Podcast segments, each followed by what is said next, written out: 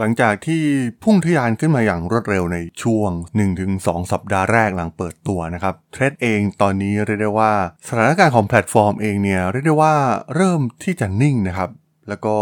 เริ่มไม่มีการโปรโมทว่ามียอดการเติบโตของผู้ใช้งานเหมือนในช่วงแรกๆเหมือนเคยแต่ความน่าสนใจนะครับก็คือเหตุการณ์ใหญ่ที่กำลังเกิดขึ้นในตอนนี้การเกิดสงครามครั้งใหญ่ในประเทศอย่างอิสราเอลนะครับทำให้เครื่องมือด้านโซเชียลมีเดียเองเนี่ยก็ถือว่าเป็นปัจจัยสำคัญปัจจัยหนึ่งนะครับในการเอาชนะสงครามได้เช่นเดียวกันตอนนี้เรียกได้ว่าภูมิทัศน์ที่เปลี่ยนแปลงไปของเครือข่ายโซเชียลมีเดียท่ามกลางวิกฤตในปัจจุบันเนี่ยมันค่อนข้างน่าสนใจนะครับและมันมีโอกาสที่แอปอย่าง Threads จะกลับมาแจ้งเกิดได้อีกครั้งหรือไม่ไปรับฟังกันได้เลยครับผม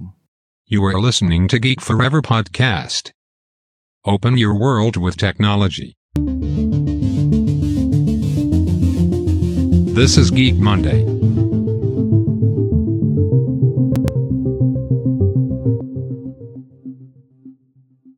ัสดีครับผมดนทราดลจากดนบล็อกนะครับและนี่คือรายการ Geek Monday นะครับรายการที่จะมาคุยเรื่อง Case Study ทางธุรกิจที่มีความน่าสนใจนะครับเรียกได้ว่าวิกฤตครั้งใหญ่ที่เกิดขึ้นในรอบสัปดาห์ที่ผ่านมานะครับก็คงจะหนีไม่พ้นเรื่องราวที่เกิดขึ้นในประเทศอิสราเอลนะครับจากการถูกโจมตีแล้วก็ตอนนี้เนี่ยกำลังเกิดสงครามอย่างหนักมากๆนะครับความรุนแรงเองเนี่ยก็แทบจะไม่มีทีท่าว่าจะลดลงไปเลยนะครับซึ่งแน่นอนนะครับว่าในหลายๆเหตุการณ์ที่เกี่ยวข้องกับความรุนแรงหรือว่าการปฏิวัติการเปลี่ยนแปลงครั้งใหญ่ในสังคมโลกเราเนี่ยแพลตฟอร์มโซเชียลมีเดียเองเนี่ยมักจะมีส่วนเข้ามาเกี่ยวข้องอยู่เสมอนะครับโดยเฉพาะเครือข่ายโซเชียลมีเดียอย่าง Twitter หรือว่า X ในปัจจุบันเนี่ยถ้าย้อนกลับไปในยุคเริ่มต้นในการก่อกำเนิดขึ้นมาของแพลตฟอร์มอย่าง Twitter นะครับเราจะเห็นว่าเหล่าผู้ก่อตั้งเองเนี่ยก็มีแนวคิดที่จะให้เป็นแพลตฟอร์มที่เป็น Free Speech นะครับที่ทุกคนเนี่ยมีอิสระเสรีภาพในการพูดนะครับซึ่งแน่นอนนะครับว่าหลังจากที่กลุ่มต่างๆเริ่มเห็นเครื่องมืออย่าง Twitter พวกมันก็ถูกนำไปใช้ในการเปลี่ยนแปลงทางสังคมครั้งใหญ่หลายๆครั้งของโลกเรานะครับไม่ว่าจะเป็นเหตุการณ์อาหรับสปริงเหตุการณ์ในยูเครนหรือว่าแม้กระทั่งเหตุการณ์ทางด้านการเมืองในประเทศไทยหรืออื่นๆอีกมากมายนะครับที่ Twitter เนี่ยค่อนข้างส่งผลกระทบต่อเหตุการณ์เหล่านี้เป็นอย่างมากนะครับเพราะว่าเป็นสื่อรูปแบบใหม่ที่มีความทรงพลังมากๆและที่สำคัญเนี่ยมันสามารถแพร่กระจายได้อย่างรวดเร็วมากๆเช่นเดียวกันนะครับแต่ว่าด้วยความที่มันเป็นสื่อที่แพร่กระจายอย่างรวดเร็วแล้วก็ให้อิสระเสรีภาพของยูเซอร์มากๆเนี่ยแน่นอนนะครับว่าเรื่องของการคัดกรองข่าวปลอมต่างๆเนี่ยมันก็เต็มไปด้วยปัญหานะครับเช่นเดียวกับเหตุการณ์ที่เกิดขึ้นระหว่างอิสราเอลกับกลุ่มฮามาสเพราะว่าตอนนี้เนี่ยกลายเป็นว่ามันเต็มไปด้วยข้อมูลที่บิดเบือนในแพลตฟอร์มอย่าง X นะครับมีผู้เชี่ยวชาญด้านข่าวกรองนักวิจัยรวมถึงผู้ตรวจสอบข้อเท็จจริงต่างๆเนี่ยได้ตรวจสอบปริมาณวิดีโอรวมถึงภาพที่ผู้คนแชร์ทางออนไลน์นะครับโดยเฉพาะในแพลตฟอร์มอย่าง X ซึ่งแน่นอนว่าหลายๆคนเนี่ยก็ค้นหาข้อมูลเกี่ยวกับความขัดแย้งแต่กลายเป็นว่าเราผู้คนต้องเผชิญกับข้อมูลที่บิดเบือนมากมายนะครับซึ่งแน่นอนนะครับว่าฝ่ายที่ให้ข้อมูลบิดเบือนเนี่ยก็มีเป้าหมายที่จะควบคุมการเล่าเรื่องให้เป็นประโยชน์กับพวกของตนเองมันกลายเป็นว่าเนื้อหาที่ได้รับการยืนยันหรือว่าแหล่งที่มาที่เป็นสื่อหลักๆเนี่ยแทบจะหาไม่ได้บนแพลตฟอร์มอย่าง X นะครับแม้กระทั่งการค้นหาข้อมูลเบื้องต้นรูปภาพวิดีโอภาพถ่ายเนี่ยกลายเป็นเรื่องยากอย่างไม่น่าเชื่อนะครับเพราะว่ากลุ่มคนที่ให้ข้อมูลที่มาจากพื้นที่ที่อาจจะพูดภาษาอังกฤษไม่ได้เนี่ยซึ่งเป็นผู้ใช้ส่วนใหญ่ในพื้นที่นั้นนะครับมันได้รับการสนับสนุนจากอัลกอริทึมที่กลุ่มผู้ใช้งานเนี่ยจ่ายเงินเพียงแค่$8ต่อเดือนนะครับสำหรับการสมัครสมาชิกแบบพรีเมียมก็จะได้เครื่องหมายถูกสีน้ำเงินอยู่ด้านบนสุดของฟีดข่าวนะครับสำหรับผู้ที่ต้องการข้อมูลเกี่ยวกับความขัดแย้งที่เกิดขึ้น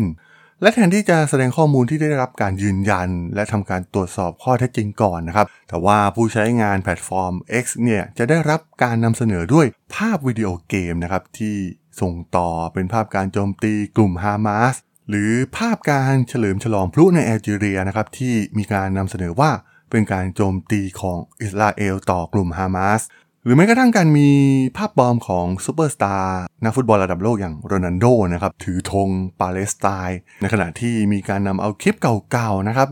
จากสงครามกลางเมืองในซีเรียเนี่ยถูกนำมาเผยแพร่ใหม่นะครับให้ดูเหมือนถูกถ่ายในเหตุการณ์เดียวกันนี้และกลายเป็นว่าวิดีโอและรูปภาพเหล่านี้เนี่ยมียอดดูและมีส่วนร่วม engagement เนี่ยนับแสนครั้งเลยนะครับ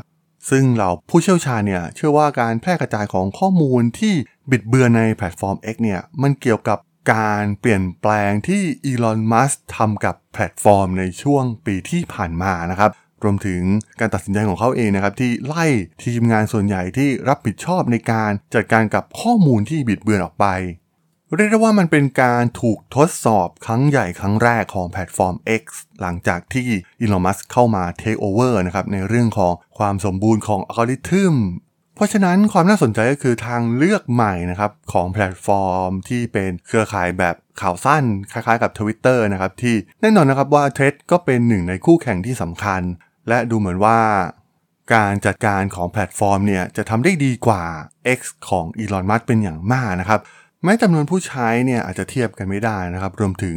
จำนวนเนื้อหาในการโพสต์เรื่องราวโดยเฉพาะเกี่ยวข้องกับอิสราเอลและกลุ่มฮามาสเองเนี่ยเทรดเองเนี่ยจะน้อยกว่ามากนะครับแต่ว่ามันมีข้อมูลจากนักข่าวจาก CNN นะครับก็ได้พูดถึงเรื่องนี้ไว้นะครับว่ามันเป็นไปไม่ได้เลยนะครับที่จะได้รับข่าวสารที่น่าเชื่อถืออย่างแท้จริงบน X เกี่ยวกับเหตุการณ์ปัจจุบันในอิสราเอลนะครับพวกเขาเลยไปตั้งโพสต์กระทู้แนะนำตนเองในเทรดนะครับมันได้กลายเป็นว่ากลุ่มคนที่เป็นสื่อที่ได้รับความน่าเชื่อถือเข้ามาให้ข้อมูลแล้วก็สามารถให้รายละเอียดที่ถูกต้องที่สุดจริงๆนะครับของการโจมตีของกลุ่มฮามาสเองรวมถึงเรื่องราวของอิสราเอลที่ใช้ในการตอบโต้ในสงครามครั้งนี้นะครับความน่าสนใจก็คือหลังจากที่เปิดตัวมาได้3เดือนนะครับสิ่งที่ผู้ใช้เทรดบ่นเป็นส่วนใหญ่ก็คือเรื่องของฟีเจอร์มากกว่านะครับแต่ว่าคนที่ใช้งานทั่วไปเนี่ยแทบจะไม่ได้บ่นเรื่องของข้อมูลที่ผิดเพี้ยนไปเลยนะครับแต่ด้วยเหตุการณ์ใหญ่อย่างอิสราเอลกับกลุ่มฮามาสเองเนี่ยถือว่ามันเป็นบทพิสูจน์ที่สำคัญมากๆนะครับของแพลตฟอร์มอย่าง Threads เองที่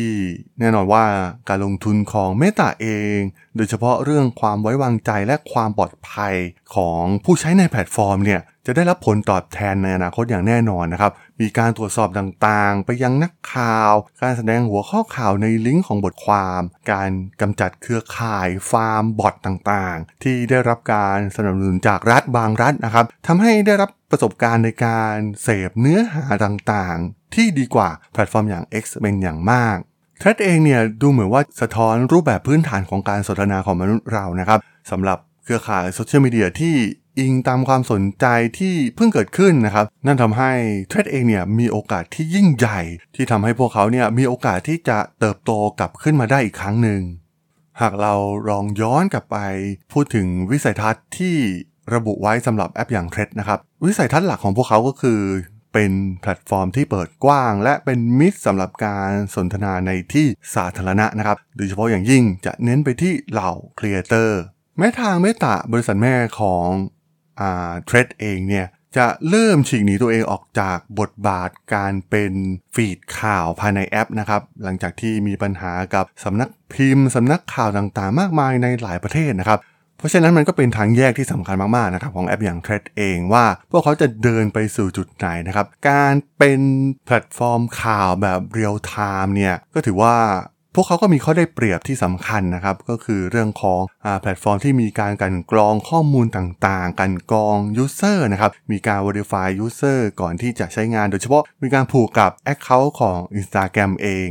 มันก็มีโอกาสที่เป็นไปได้นะครับที่เทรดเองเนี่ยจะเติบโตไปสู่ผู้ใช้นับพันล้านคนโดยที่ยังรักษาอุดมการณ์เหล่านี้ไว้นะครับการที่มีข้อมูลที่ถูกกันกรองไว้แล้วแล้วก็การคุยแบบสุภาพนะครับซึ่งข่าวใหญ่ของอิสราเอลเนี่ยมันทำให้เห็นชัดเจนอย่างมากนะครับว่าผู้คนจำนวนมากเนี่ยเริ่มตัดสินใจแล้วว่าเทรดมีไว้เพื่ออะไรนะครับและตอนนี้คำถามก็คือเมตาเองเนี่ยจะฟังพวกเขาหรือไม่สำหรับเรื่องราวของเทรดใน EP นี้ผมก็ต้องขอจบไว้เพียงเท่านี้ก่อนนะครับสำหรับเพื่อนๆที่สนใจเรื่องราวทางธุรกิจเทคโนโลยีและวิทยาศาสตร์ใหม่ๆที่มีความน่าสนใจก็สามารถติดตามมาได้นะครับทางช่อง Geek Forever Podcast ตอนนี้ก็มีอยู่ในแพลตฟอร์มหลักๆทั้ง Podbean, Apple Podcast, Google Podcast, Spotify, YouTube แล้วก็จะมีการอัปโหลดลงแพลตฟอร์ม Blog ดิจิทัลในทุกๆตอนอยู่แล้วด้วยนะครับถ้ายังไงก็ ฝากกด follow ฝากกด subscribe กันด้วยนะครับแล้วก็ยังมีอีกช่องทางนึงในส่วนของ LINE แอดที่ @thradol @thradol สามารถแอดเข้ามาพูดคุยกันได้นะครับผมก็จะส่งสาระดีๆพอดแคสต์ดีๆให้ท่านเป็นประจำอยู่แล้วด้วยนะครับถ้าอย่างไรก็ฝากติดตามทางช่องทางต่างๆกันด้วยนะครับสำหรับใน EP นี้เนี่ยผมต้องขอลากันไปก่อนนะครับเจอกันใหม่ใน EP หน้านะครับผมสวัสดีครับ